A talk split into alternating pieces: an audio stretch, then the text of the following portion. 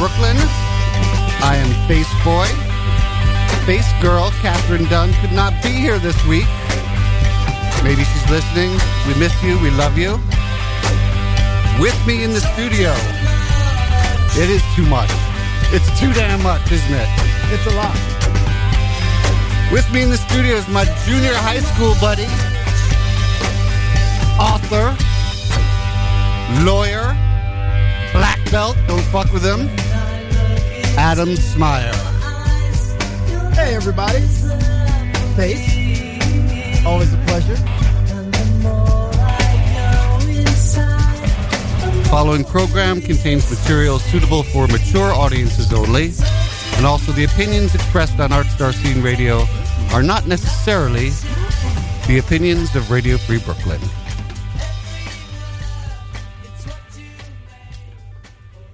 So I had uh, mentioned to Adam at his wonderful reading at KGB Bar earlier this week that I had put together a list of did you really do that? Because uh, his book Knucklehead.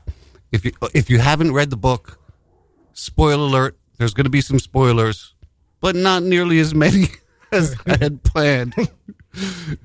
Because Adam lawyered up 30 minutes before the show. I get a text. We're going to need to talk about the scope, the direction. Oh. Well, what, I got to read that text. Can I read that Oh, text? I told you I was going to give you shit about this. This is a show about. Can I at least read the text that you sent me? And the part that says there too, I think, is uh, So, just so lawyered up. Ah, I couldn't help it, man. Okay. We do need to talk briefly about the scope slash subject matter, the limits there too, and why, so that we have a fun entertain and why, so that we have a fun, entertaining hour and not an hour of this, just some sort of weird like. Yes. Well, uh, yeah. you could get a little closer to the mic. that uh, that may have happened. That text. If I sent that That's text, right. But we've we've uh, we've we've straightened it out now. So uh, so prepare yourselves for a fun and entertaining hour. maybe. okay. Um, what inspired you to write Knucklehead? Let's get right into it. Oh, what inspired me to write it? I think it's a question of what inspired me to just keep going with it because I write, and so uh, at some point I realized I had written enough pages that it it was uh it was something. You know, you're a writer. You just you you, you have an idea, you write, and then you kind of figure out what it is. I wrote a short story, and then I wrote another short story, and then two years later, I was like, I guess I'm working on a novel. Were you involved in any workshops? Did you have uh, a writing guide? a lot of guidance, a lot of community. I was lucky. My wife found um, an annual retreat for writers of color called uh, Vona, Vona Voices Workshop. And it was perfect for me because I was tired of running short stories by friends and getting, it's great, I really like it, but do you think maybe, have you considered making the protagonist white? and so that's so that that happens enough that a bunch of us got together and we workshop uh, our stuff every year all over the country now. Um, uh, writers of color are encouraged to find Vona Voices online and apply, uh, and uh, and it will change your life, change mine. Uh, tell me a bit about the process. I'll give you an example. Um, when I'm just free writing, my process is to go down to uh, the river, the Hudson River, which is only a short block from my house. Usually it's sunset because that is the time and the place that is most inspiring for me. I have a time and place that inspires me. So if it's just free writing, that's where I'm going to go. If I'm writing an article, um, for, like for the, for the Villager, I'm to have like a five minute convert, five minute interview with whoever owns whatever critter I'm writing about, and then I'm to do a bunch of research on maybe their block because I like to have a little history in the articles, and then I'll try to integrate it all together to make something that's entertaining. It's it's all light stuff when I'm doing NY critters, um, so that's two different processes for two different types of writing, and so for you, It's usually very unstructured. I write because I'm moved to Uh, working on a novel is a whole other thing. Best thing I can liken it to, um, not completely based on personal experience. I lost 30 pounds once, but writing a novel strikes me as what it must be like to lose 100 pounds because Okay. it's just years and years of misery and discipline, but mostly misery and loneliness. It sucks. Don't do it. But uh, I'm glad I did. There's a lot of you know structured writing time. There's a lot of getting up an hour earlier just to write. Uh, I did a lot of writing on a commuter bus going into San Francisco to work, and uh, that was great. I had a little ancient netbook. It wasn't even a laptop; it was a netbook, and and I was usually uh, I timed it right so that I could uh, take my guts out, unpack them, spread them out, write about them, tuck them back in, and go to work. There was one particular time, one particular part of the book. Um, if someone reads it, they could probably guess which part it is. Uh, the the bus pulled up at the terminal before I was ready, and I was just sitting in the back crying, and everybody got off to go to their jobs, and I was just vivisected, self vivisected. Of course. Yeah, and tucked it all back in and went to work, but it's satisfying now. The weird thing about writing a novel is, for me, I was in the headspace I was writing about all the time. I was going to ask you about that. That must have been a ride. It, it- yes, yes, it was a ride. Uh, and it's it's crazy. I think I, I I've seen other authors mention that. I did not expect that. I didn't see it coming.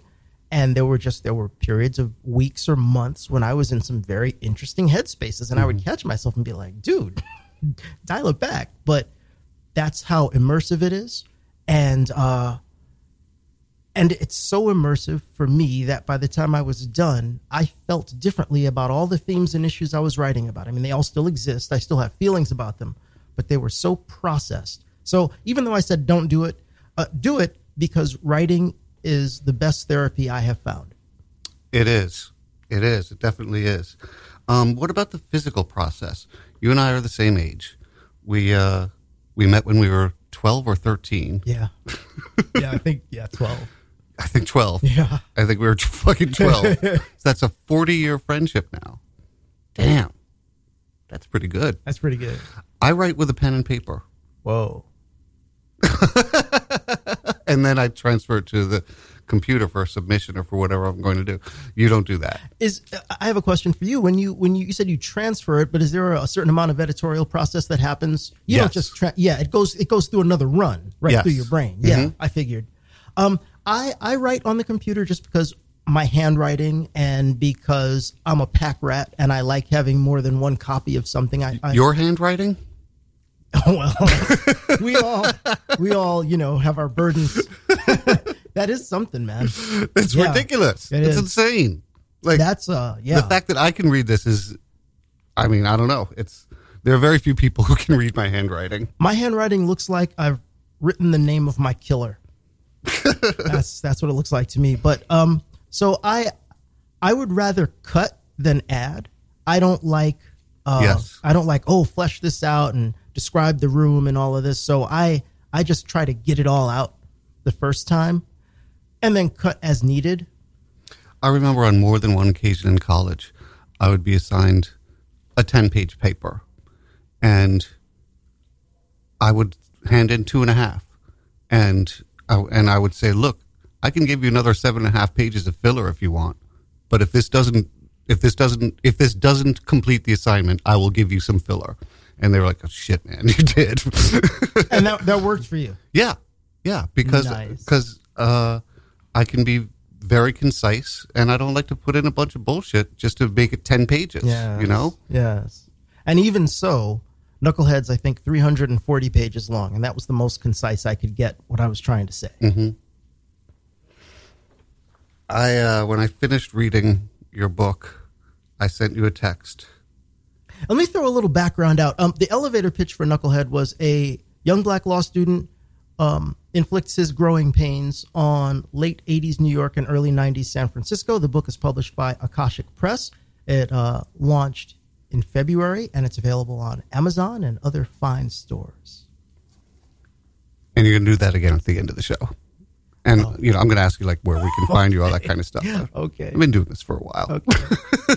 we're gonna we're gonna promote you. But good, good, but good, good on you, because I'm guessing you've done other interviews where people didn't do that. and you never know what actually. Yeah, yeah. Once Yeah. it starts, it's a it's a wild ride. hmm So this is what I wrote to you Tuesday, March 13th, 9:38 p.m. my time. Just and this is absolutely true. Just finished reading Knucklehead. I was going to give you shit and act like I thought it was crap. but I know you wouldn't buy it cuz I I think you know you have something damn good here, don't you?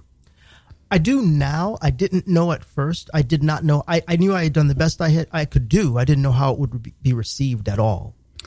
Okay. Adam, it's instantly engaging. I felt I was with you at damn near every turn of the page.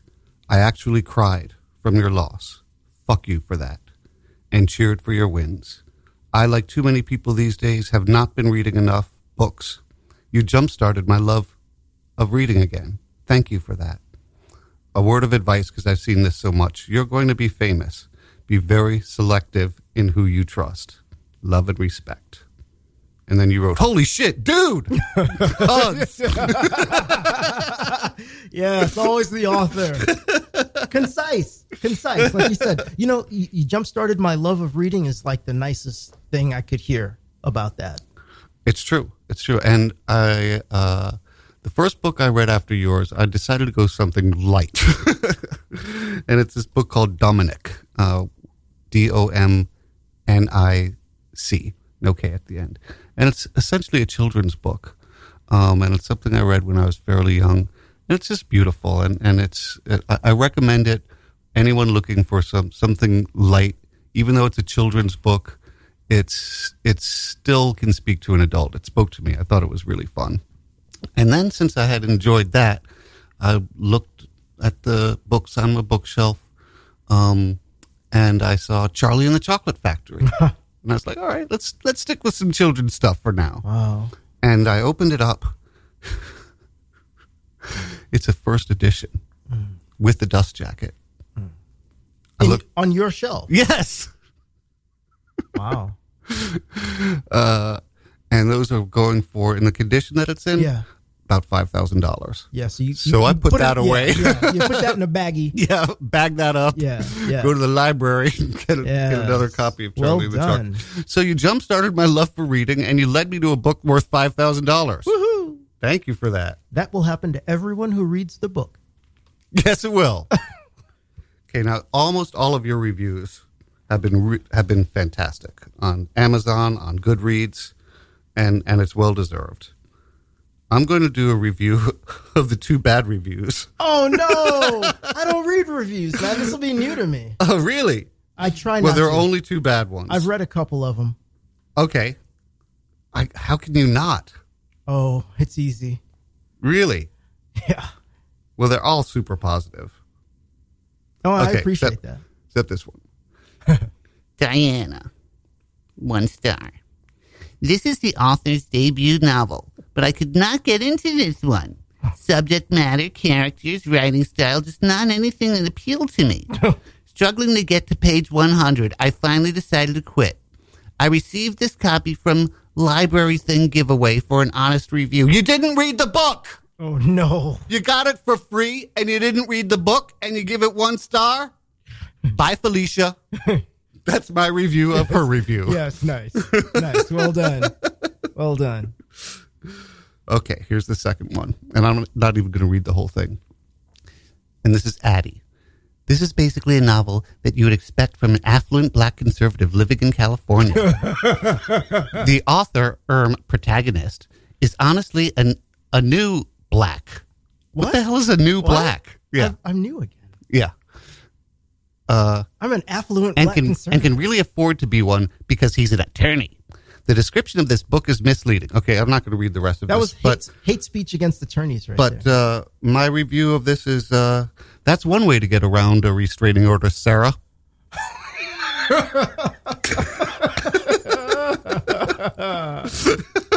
well played. I knew you'd like that. well played, sir. I knew you'd like that. Oh, whoa, oh. I, you know what? Anybody's okay. This is true. I appreciate the fact of a reaction to the book. Like I'm not necessarily going to read it, but if you like it, if you don't like it, it's still, you know, two sides of the same coin. I'd rather you like it, but if you don't like it because it, it triggered something in you or it made you think something, then you know, uh, I don't think you can really ask for much more than that when you when you take thoughts out of your own head and put them on a page and give them to somebody else to read. I mean, everybody's not going to agree with you. That's true. That's don't even true. want everyone to agree with Marcus. I mean, that's the thing. It's a, she was like the uh, the author erm protagonist, which I totally get. But I I am grateful. Sarah wrote that several times in her review. I am I am I'm I'm grateful for that reaction too because I worked hard on it. You know, so So uh, let's let's discuss this a little bit. It is it is not a memoir, but there are many traits of Marcus that are Adam. Um, what in what ways do you? I'm going to be more general than I was going to be before you lawyered up. in what ways do you view the differences between Marcus and Adam? I think the primary difference is that uh, Marcus lacks impulse control.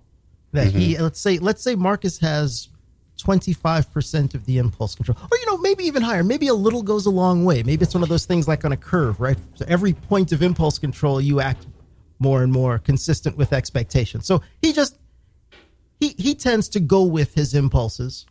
Um, perhaps I tend to write about them. Big difference. The other difference is I now have the benefit of experience and age in the years that came after the span of the book, which, like I said, covers late '80s to early mid '90s, and uh, and those are big differences. He's a young man. I, I used to be a young man, but uh, yeah, he still is. Right. Yes. Uh, there was one chapter that after I read it, and Nancy, my sister, is reading it also. She actually bought me my copy. She was that was very nice. Um, and uh, after I read it, I was like, every single thing that I've read here, even though I know it's not all true, a lot of it is probably not true. Everything was believable. There was one chapter that was not believable. And I told this to Nancy, to me anyway. Okay. Might not be to everyone. Okay. Uh, and I mentioned this to Nancy, and she goes, Well, don't tell me what it is. And I said, I wasn't going to. the next time we had dinner, she goes, Okay, I think I know what it is. And this was that without me giving her any hints whatsoever. Okay. It was the chapter. Spoiler alert. yes. Okay. Spoiler alert. Okay. It was the chapter where you were first, where you first met the parents of Amelia. Amalia. Amalia, and you describe your father's death very, very uh, in, in great detail, and it's a very, very sad story. It, it tugs at your hearts. Oh, oh, And oh, then- and, oh, oh, wow. Okay, we're gonna go there. Yeah, and We're then you gonna- said, all right. "I lied." Neither you nor the character that you created would ever do that at first meeting of parents of someone that you loved. I just didn't find it believable. Well, let me what do you think about that? I understand you didn't believe it when you read it. Having read the entire book, if you were to revisit that behavior, would you see it differently? And it's What do you mean? Well, more is revealed. That's that's that's the outer layer of the onion. more is revealed yes and i still don't i still don't see that character doing that And that's cool. Um, consider rereading it. okay i did Okay. i already did Okay. All right. i did go back and, and i was like mm, I'm, I'm not mm. but uh, Was there more context for it though after you read the whole there book? is more context yes yes um, but just because me and my sister i mean we both have known you for a long time Yes. so and we do see so much of you Yes. in marcus Yes. so i think we're both like adam would never do that Well, but sure, Adam would never do plenty of that stuff. yes that's well that's mm, i'm not But- but- but I- Marcus- well i believed a lot a lot of the things Well, see, here's the thing about believability. I've seen people call memoir not believable. Believability uh, and and and truth are two very different things, and writers learn that the hard way. You know, this I, I, I've written memoir, True. and then people say it's not believable, and you're like, but the shit happened, but it doesn't. Mm-hmm. It doesn't. That doesn't translate to the words on the page. They don't glow if the shit actually happened. So you have to you have to put that there. yes you do uh, what writers inspire you a lot and that's that's tricky right because it, i'm going to leave somebody out So I'm going to try to. I'll, I'll start with the heavies. Okay. I'll start with the heavies. Uh, James Baldwin, Richard Wright, Oh yes. Maya Angelou's Yes. um, prose. I'm, I'm not really much of a, a poetry buff, but her memoir uh, was everything. Uh, The six or seven books worth. Uh, Chinua Achebe, Who's uh, that? Things Fall Apart. I'm not familiar. It's, and oh yeah, you got to read that man because it, oh yeah, he takes what I call the worst thing that ever happened and makes it readable. A lot of people, man, they want to they want to they want to share their trauma with you, man. I, and, and and some people really like that, but I've I've got enough damage. I don't need to like completely internalize other people's damage. There are some I've I've read some things I wish I hadn't. And there's nothing heavier than the stuff he writes about, but it's like it's like you're sitting on a park bench and a man comes and sits down next to you and chats you up and you talk for like 3 hours and then he leaves and you're changed. That's what his books are like for me. Um a, a good friend of mine actually was um part of the faculty at Bard with him. Bard, you you can applaud if you want. And uh but Simon's Rock. and uh Simon's Rockers actually are not all that keen on the bard thing. oh, Yeah, like uh, someone someone put a big banner on one of the on one of the dorms that said "Not Bard College." Oh my. Yeah, we think we're better than them. Oh, even, oh, okay. That now I understand. Now I understand. I totally get that. Who else? Who else? So there are like the people that I was reading when I was growing up, and then there are the people who I was reading before I started writing, and I didn't know it, but I was kind of like loading up some foundation. I I ate all of Walter Mosley's work up to that period of you know to the uh, m- around the turn of the millennium, I say, you know, late '90s, all of the '90s. I read a lot of Mosley. I read a lot of uh, Jeff Nicholson, uh, Junichiro Tanizaki. Uh, I didn't necessarily read the people everybody else read. I just kind of came by my stuff. And when I discovered, I mean, except for Mosley, who obviously has a lot of commercial appeal, I would discover a book and then just read everything they wrote. A lot of Malcolm. Read a lot of Malcolm. what did you think of the uh, film? Malcolm X? Mm-hmm. Oh, so good. So good. So I feel like that's what his Oscar was for. They give the delayed reaction Oscar sometimes. Okay. Like I think The Departed was actually for Goodfellas. Okay. All right. And whatever, whatever with Training Day. I mean, Training Day was fine. But X, you fucking I think it's an important. I think it's a very important film. Oh my I think it's. God. I think it's. You, I hope you disagree with me on this. I think it's more important for white people to watch this than black people, and I'll tell you why. I think that the black community is already more educated on who Malcolm X really was and the changes that he went through, and white people think of still today think of him as just completely anti-white militant. I mean, that may be. I try not to think too much about what white people need to do to stop thinking the things that they think, despite uh, decades and centuries of evidence to the contrary. Mm-hmm. You know, but yeah, I'm, I'm sure that would be helpful. Of course, those people would be the ones who would go to see it in the first place. The so people that already know, you think? they might think they know, Okay. but they're still, I don't know. Um, I feel the same way about. I don't know if you've seen it, Panther. oh, Panther, man, I haven't seen that in a while. Powerful film. Yeah, yeah, and also, good. yeah, also, uh, you know, a, a lot of white people think about the Black Panther Party, and they don't remember the part where it says "for self-defense." Yes. Mm-hmm. Yes. Well, I mean, Knucklehead deals with that a lot.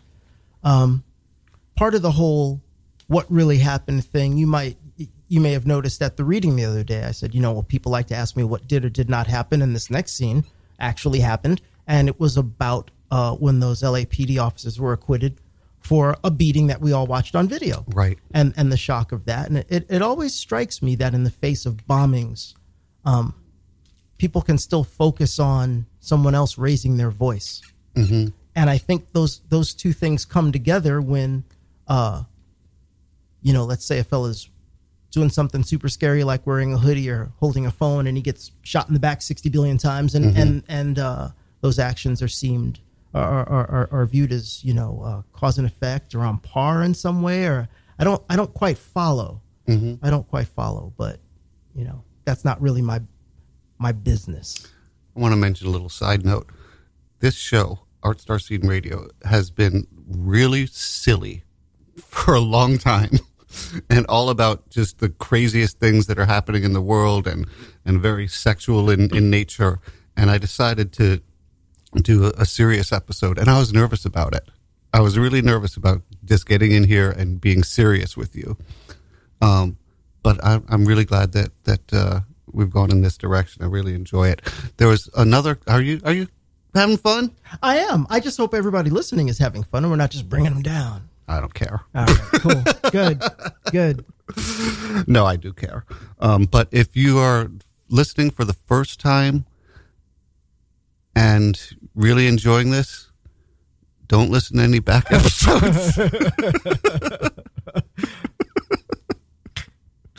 if you think this has value and you would like to support the station, uh, go to radiofreebrooklyn.com slash pledge. If you'd like to sponsor this show in particular and you think it has merit and it's worth sponsoring, go to rfb.nyc slash ass.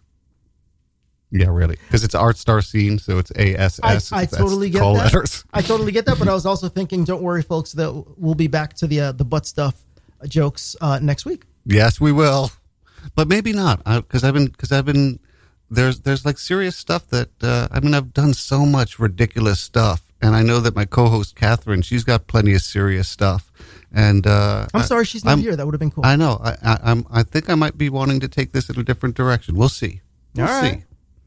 Um, another case that you had discussed in your book was the uh, O.J. Simpson case. And the who now? The the OJ? The I'm sorry.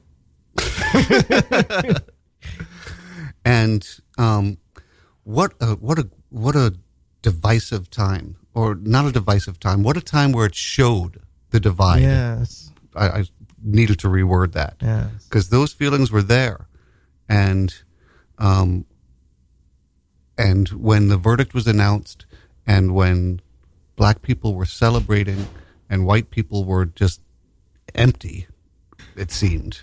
That's when we saw a divide that was always existing, and I'm I'm really glad that you dealt with this, and the way you did, because I'd always said pretty much what you said. He's guilty, but the evidence wasn't there, and the black community was not fooled. It was a celebration of saying, we saw this trial, there wasn't enough evidence. It wasn't collected properly and it wasn't presented properly. You can't convict. And if you did, it's an injustice. And they saw justice. And I, I would even say it wasn't a celebration; it was relief. Mm-hmm. Because if you if you're going to be the most famous, beloved black person in America and rich, and, and Johnnie Cochran is your lawyer, and cops get caught committing perjury on the stand, and you still get convicted, then there's no hope for any of us. So just because OJ got off didn't mean anybody else was going to get a fair trial, but it at least didn't they draw his blood at his house instead of at a lab or at a precinct and then say, well, there's, there's, here's your, here's, I mean, there was all kinds of things that were just done wrong. yeah. I mean, it might not have been that. I might be wrong about that, but there was something about the way his blood was handled that was wrong. Perhaps if we had that trial today, it would go differently. How so? more to people's satisfaction. I think that over time, a certain segment is learning that their actions don't have to make nearly as much sense as they thought they did. You can just do it. You can just do it. Just kill the guy and then say, "Yeah, we killed him," and then that's kind of it. Then you know somebody'll somebody'll say something on an awards show and and it's over. There have been so many lynchings I can't even keep up. Mm. I'm still I'm still stuck on all the '90s ones. That's why I wrote about them. I wanted to bring this up. One of the lines. But go ahead. Spoiler alert. Um, uh, at one point, Marcus says that O.J. Simpson could have cut off a black woman's head on video, and it would have never gone to trial, and you wouldn't even remember. I think that's relevant. That is relevant. Would you read a little excerpt? Anything you want. Oh, I brought it with me. You brought it. Oh, see, I, I Well, didn't yeah, bring mine, so I could be even- like, sorry, I don't. Uh, I come prepared. Uh, you know, even though I'm I'm suggesting people read the book before they listen to this episode, there's something about hearing an author read their work uh, the intonations. The, you're you're an excellent reader, and I would appreciate that. You know what? If I can find the one I want to do, yeah, I think here it is. Here it is. Oh yeah, this is pretty sweet. It's not that long. This will take about five minutes tops. Perfect. So, uh, as I, I stated in the elevator pitch, Marcus starts off as a law student. This is called No, You Probably Can't. Monday, August 6th, 1990. It was the week before any classes started anywhere at NYU. The law school had taken over one of the undergraduate dorms, a massive apartment building on Bleecker, for law firm first round interviews. Rather than all of us taking time out of our studying during the school year to beat the bushes and law firm partners taking time out of their billing to recruit, we all came together under one roof each year before classes began for a huge interview orgy. The orgy imagery was made no less apt by the fact that each desk in the room was three feet from a bed. If you and your credentials made it past this initial hurdle, the next round or two of interviews were much more likely to yield an offer. It was very efficient. So that was the situation. There was no other activity taking place. The entire building was being used for one purpose job interviews. It was filled with two kinds of people one, young people in blue suits, and two, old people in blue suits. That's it. I wasn't messing around. I had eight half hour interviews booked for the first day alone. Baby's first briefcase was stuffed with resumes and transcripts and, resume, and references and writing samples. I was rocking a navy pinstripe three piece and wingtips. I was rested, caffeinated, and not too gassy. I was ready. My morning went well enough at first. I made my little speeches and tried to get used to the half hour format, which back then seemed like a very long interview. I learned where to linger and where to keep it moving. I got better at making my face appear interested, like Arsenio. I was making moves. Then my 11:30 happened. It was 11:29. I knocked on the closed dorm room door and opened when I heard a grunt. Wedged behind the tiny desk was a large middle aged gentleman stuffed into a blue suit. It was a nice suit, but because it didn't cover the man's face, his Boston was showing. I was trying to figure out how to make that work in my favor as I smiled warmly and said, Mr. O'Donnell?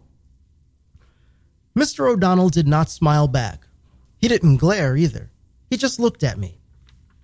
Can I help you? he said. When I think back on this moment, me now wishes that me then had answered, No, you probably can't. Thank you for your time, and turned my back on the inappropriate racist some firm had seen fit to send to a top five law school. Me then could have used the reclaimed time to bounce back from that bit of surreality and rest up and practice and go into his remaining interviews with renewed vigor.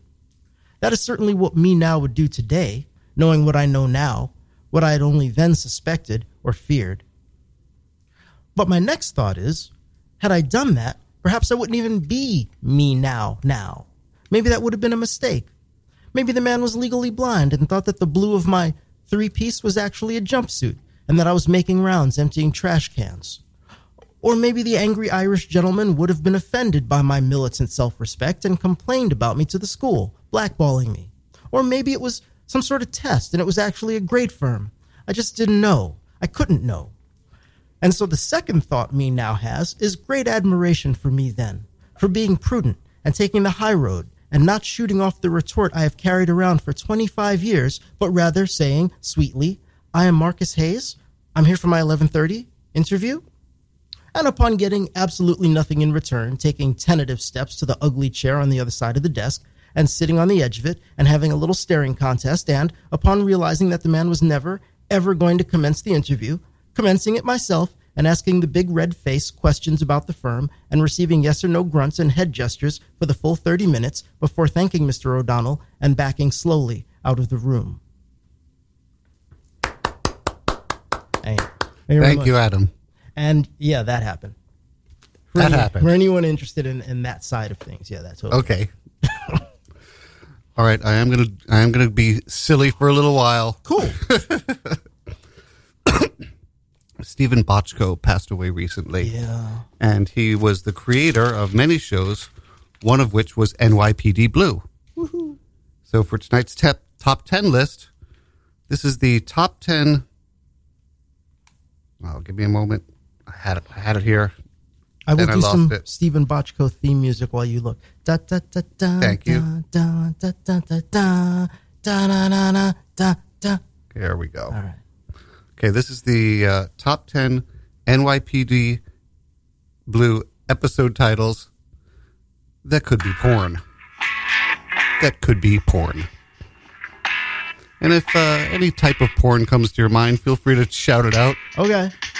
Number 10 Honeymoon at Viagra Falls. I'm cute like McCartney. Cute like Tolstoy. I don't even know where to go with that. Self-explanatory. But there's some like elderly, there's that's some elder porn right there. These there. are these are real. These are real. Yeah, these are all real episode All titles. right, bring it. Number nine, Chatty Chatty Bang Bang. Oh, that's sweet. I don't even want to know what that would be. I think that's just someone who's too talkative during sex. And it's starring Dick Van Dyke, like Nice. the original. Yeah, ten feet wide. I think I have that one. Number eight, Nude Awakening. I can see through you. Yeah, And is that what you- that's pretty straightforward. I think that's like you, you just woke up somewhere nude and just shouldn't have been there. Damn it. The whole video is just a walk of shame. Let a job go to waste. Number seven, Remembrances of Humps Past. Oh dear, I think that's just masturbation porn. You just a lot of flashbacks, like old school '70s porn. there you go. Yeah. Now you're getting into it.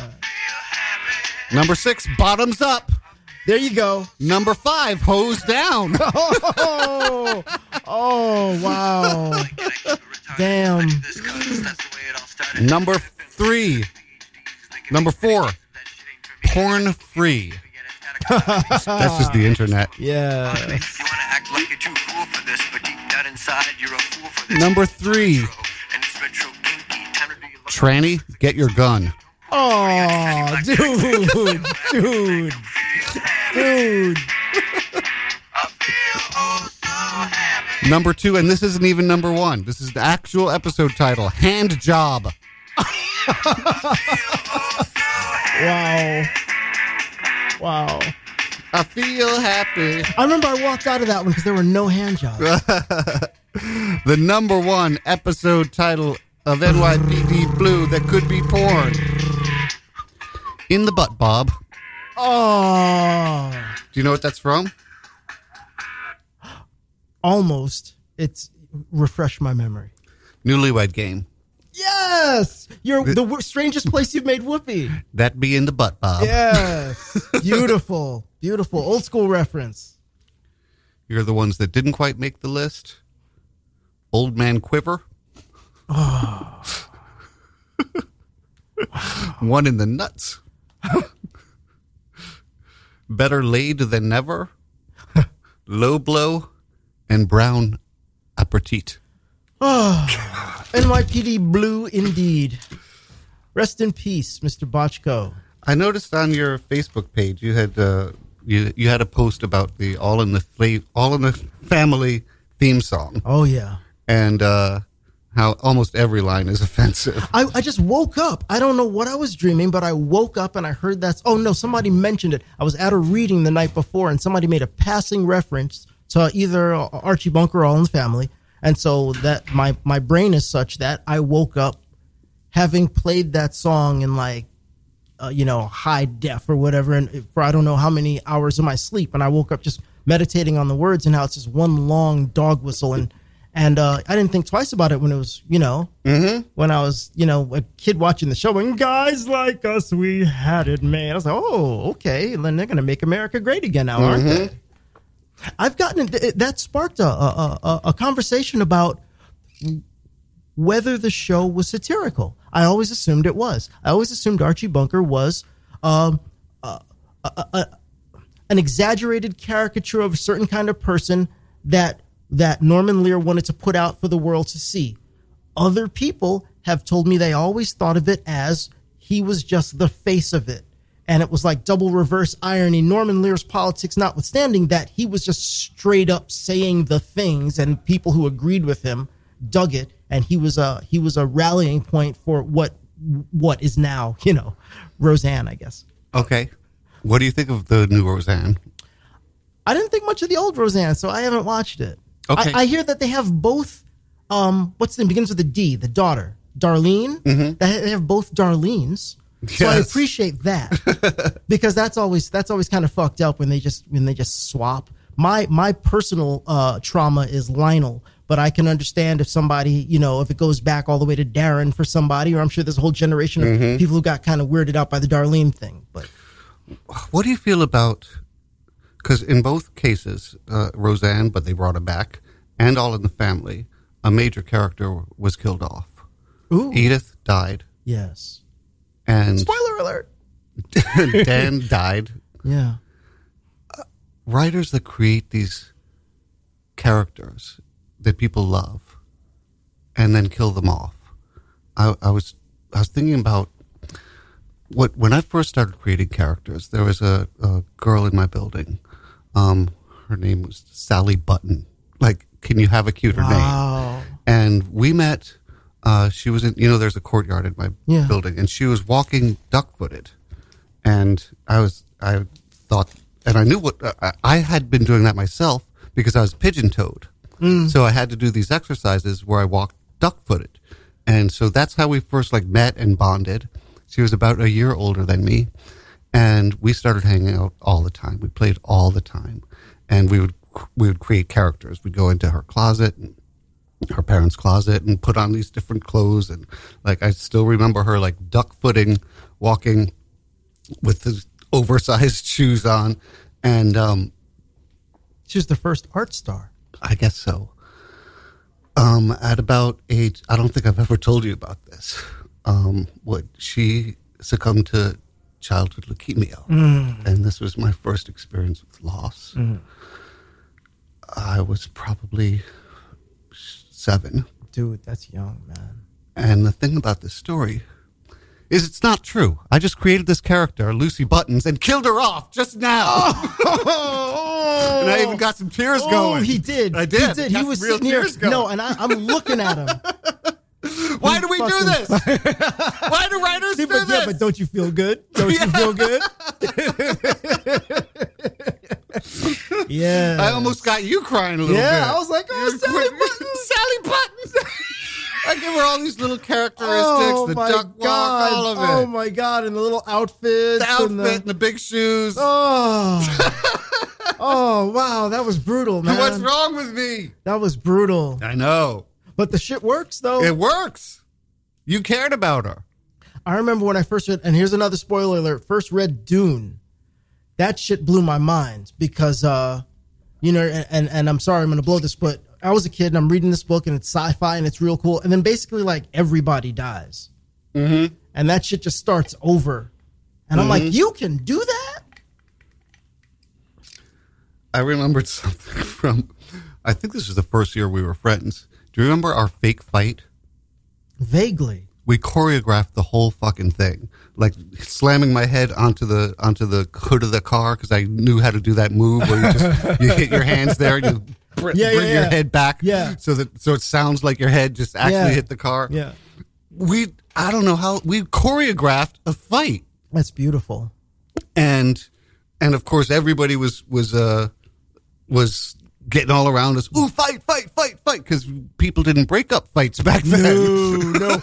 In fact, there there were fights. I, my understanding is that there that's not a thing anymore. But no, every other every other three o'clock there was something on the bill. Mm-hmm. it wasn't us, but just you know, fights were a thing, man. That was part of our entertainment. yeah yeah there was there was definitely a a throwing against a fence i remember that part Nice. and uh there was some fake w- fake punches where like i you would you would like fake like you were punching and i would do the slap sound Did you get any shots in? Yeah, I got a few shots Okay, in. good. Yeah, yeah, we, we made it a fair fight. Yeah, yeah, we yeah. made it kind of ooh because it, it was going back and forth. Nice. But the final shot was the was the slamming the head against there, Ah. and then I went down, and then I got up, and I remember you going, "We fooled all y'all." I'm surprised we didn't get our asses kicked No, for doing that's it. absolutely. that's amazing. We did a lot of shit, man. We were crazy. Yeah, yes, we did. And even when I when I mentioned orgies in that little passage I read, you know, orgies. If I recall correctly, it was our first conversation. We were fucking twelve. Yeah. and we were comparing notes about all the orgies we'd been to. Yeah. yeah, Yeah. N- none many. right. Were there was there ginger ale at your orgy? Yeah, yeah. That was totally that was totally soda at my orgy. Oh, cool, cool. Yeah. I, mean, I remember you mentioning after the last show. Yeah. And now we've done that crazy shit. yeah. we'll move on. uh, are you still in touch with uh, the parents of the Amelia's character? But they're not real. They're not real. So, because it's a novel. So, they're in my head. Okay. They're in my head. It's you know, I as much as I appreciate that that uh thin line, I'm wary of it. A friend of mine wrote a novel around 2000. It was a novel. I looked at the cover. It says a novel.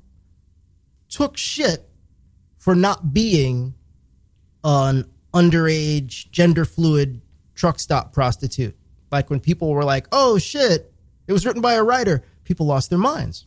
So it can even even go both ways. Like, is this true or is this false? Or and that's cool. But I I know somebody who knows that it can be not cool. So But when when your character is uh, an attorney and a black belt, and you're an attorney and a black belt, and you know so many obvious obvious uh, similarities. it's just a glaring lack of imagination. That's all.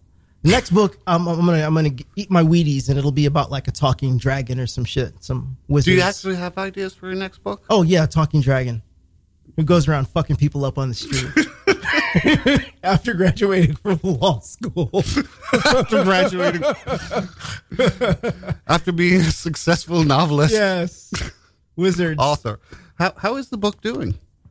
It's too soon to say as far as sales go, but um, I'm I'm. See, I wrote I, I wrote this book on the condition to myself that I, when it was perfect, I would put it in a drawer, and when I died and they were throwing out my shit, someone would find it and read it and go, "Oh, we we should have been nicer to him. He was a good writer." Um, it, it, it didn't. It didn't. Uh, and then at some point, you know, five years in, I was like, you don't work this hard on something without hoping someone reads it. And then that's, you know, shit was serious by then.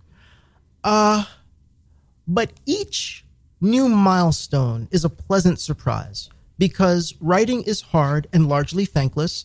And, you know, I, I'm, I'm certain there are more lottery winners than rich, successful authors. And so the idea that it resonated for my friends was a, a victory. And then when it resonated for my agent, um, at Upstart Crow Literary, the, the Danielle Chiotti, the, the first person in the industry who got what I was doing, that was a victory. That was, and, and even at, at that point, that was my personal goal. Like get an agent, because that part was up to me. The rest of it was up to the agent and all the rest of that. So then we got a publisher eventually. We got the perfect publisher eventually, and expectations have been exceeded since then. The good reviews, uh, SF Chronicles review was spot on. I did read that, and I, I really, really dug it. Um, Yeah, when I say reviews, when it's like from Goodreads and it's just some guy. right, it, there's a hierarchy, right? And and Yeah. I'm, I'm really starting to appreciate that. And at the beginning, I was like, you know, who, who the fuck is a critic? But a critic is still a step up from the people whose voices you did so well. Thank you for that. So there was going to be a, an entire "Did you really do it?" which at the top of the show we discussed you lured up on. There too. But there are a couple of things that we are going to see. All right. Uh, so did you really fuck up that poet's reading? Uh, no, I did not fuck up. Uh, and, and there are some spoilers here, but I, I did not fuck up uh, the reading by the young griot who uh, who was singing the praises of his ancestors who jumped off of the slave ships. Um, yeah, Marcus points out those aren't his ancestors because they jumped off the ships Right. and they took their babies with them. That's why I was laughing, I know, no, totally. way, I uh, 'cause that could have been no, you were laughing because you thought that was funny. Um, be, I I did a long time ago hear somebody make a similar speech, but I didn't raise my hand and heckle. I Black Panther is everything to me. The one thing I kind of snagged on, and I, I'm not okay. That comes up let's just say that concept comes up, and uh, and I get it. I think that a slight a slight rewrite you could express that sentiment. You know, kind of your spiritual ancestors or your would be ancestors. But I do think it takes something away from the people who survived, who endured and survived. You had I, we had talked about this beforehand, and you said it was sort of a composite.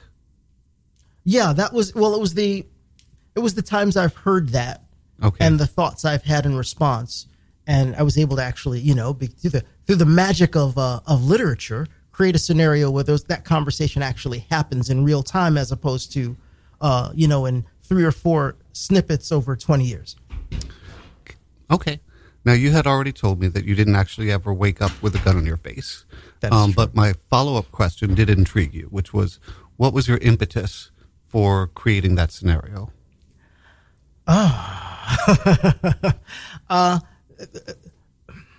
knucklehead is about the ups and downs of life and, and rises and falls and twists and turns. You know, life is short. I agree that life is short, but I also think that life is long.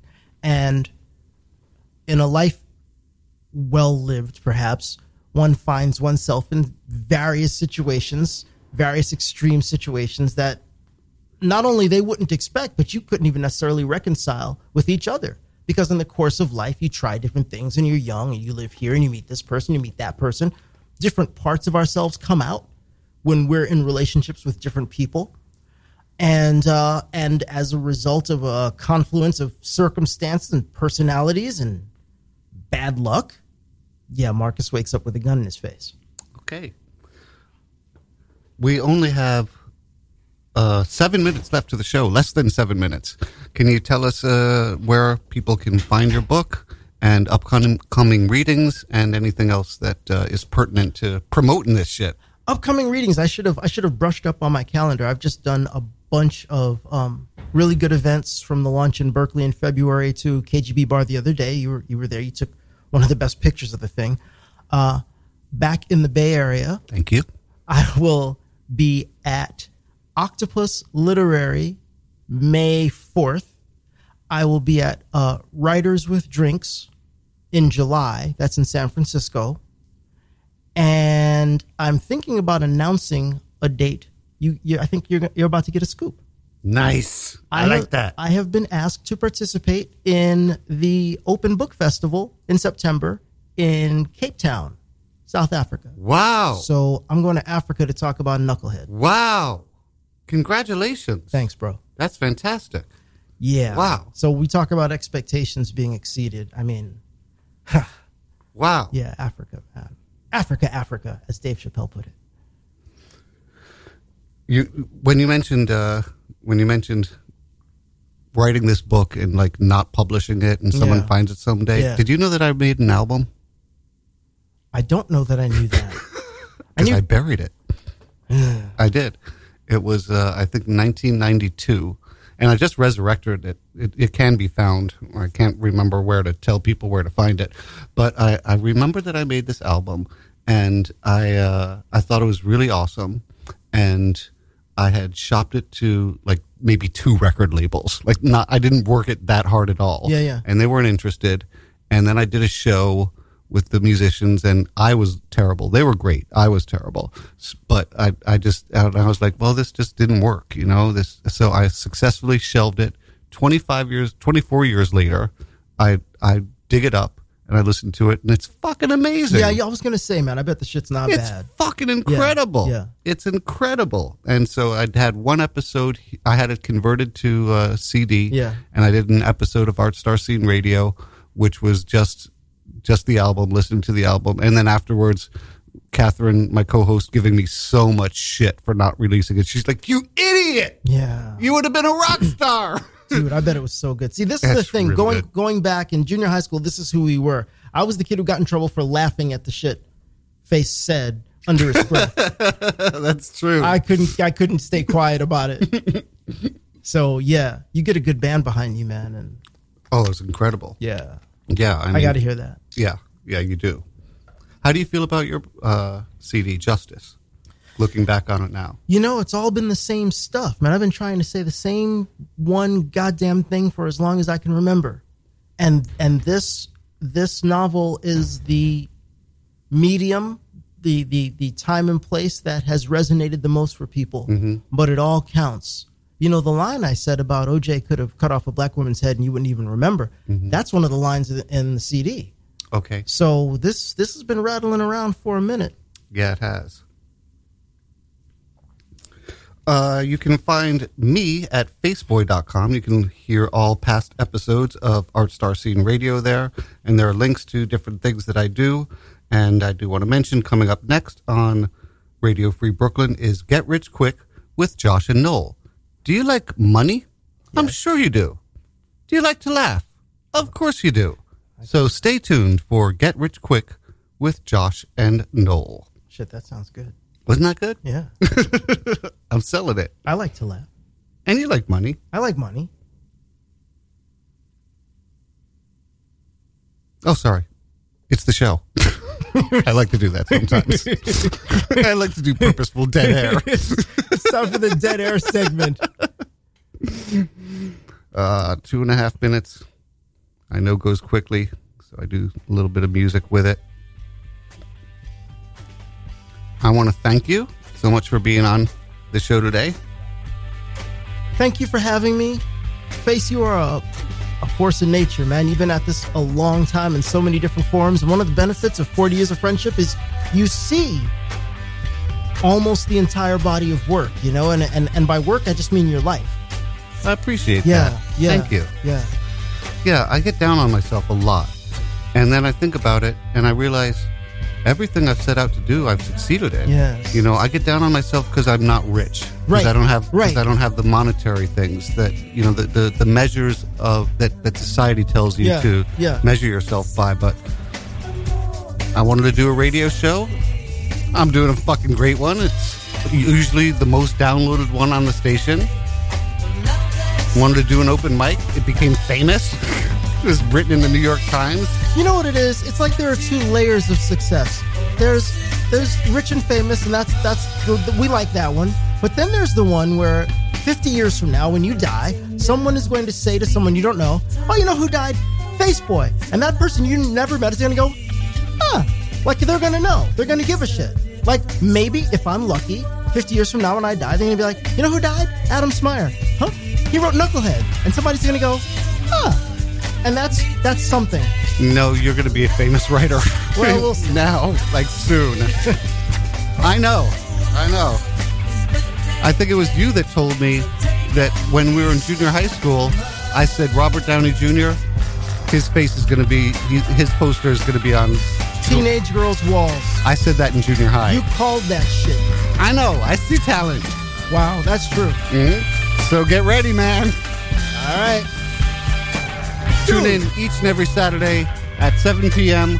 for Art Star Scene Radio. Oh fuck! There was a. This is this is important. You have 11 seconds. Yeah, uh, there was.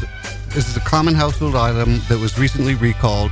It could kill you Oh, if you don't take care of this.